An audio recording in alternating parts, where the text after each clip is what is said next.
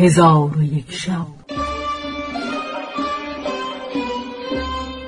چون شب چهارصد و هفتاد و دوم برآمد.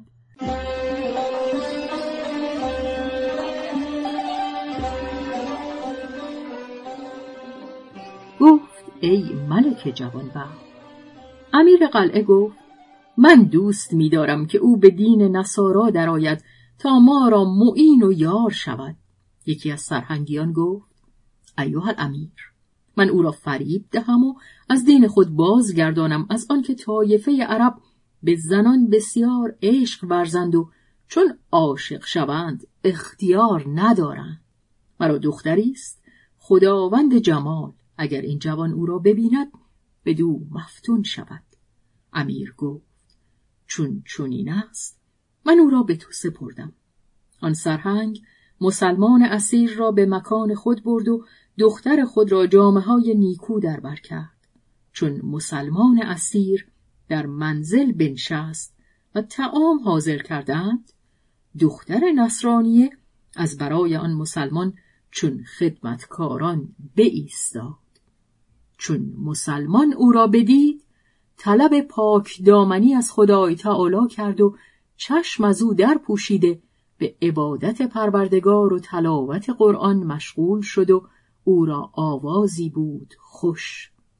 دختر نصرانیه چون آواز تلاوت بشنید بدو مایل گشت و محبتی سخت در دل او پدید شد و تا هفت روز بدین سان بگذشت.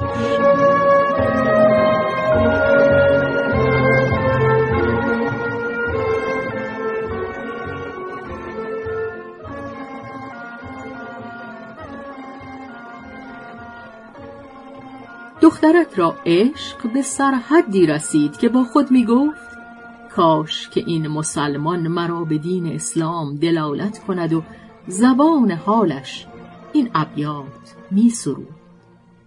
آن که گویند به بالای تو ماند هرگز قدمی پیش تو رفتن نتواند. دنبال تو بودن گنه از جانب ما نیست.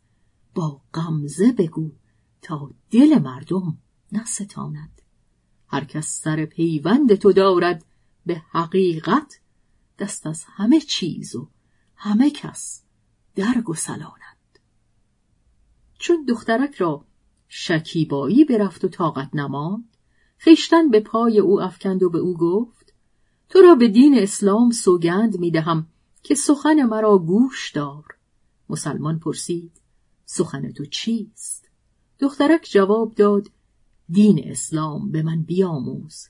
پس مسلمان دین اسلام به او بیاموخت و آداب نماز به او یاد داد. پس از آن دخترک گفت ای جوان ماهروی قصد من از قبول اسلام نزدیکی تو بود.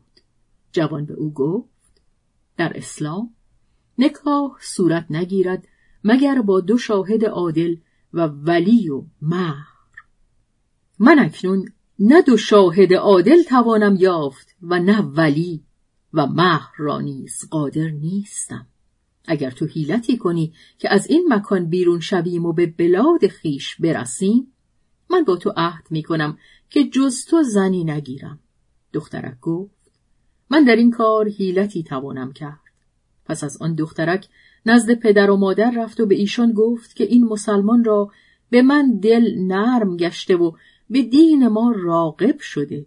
ولی می‌گوید این کار در شهری که برادر من در آنجا کشته شده از برای من دشوار است. اگر از این شهر بیرون روم و خاطر من تسلی یابد آنچه مراد شماست به جای آورم. اکنون اگر شما مرا با او به شهر دیگر فرستی من از برای شما و ملک زامن هستم که مقصود شما حاصل شود.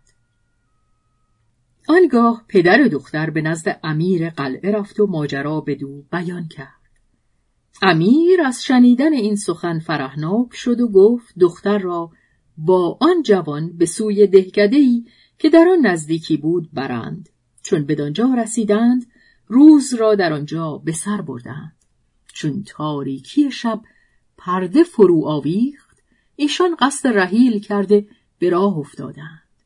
چون قصه به دینجا رسید بامداد شد و شهرزاد لب از داستان فرو بست.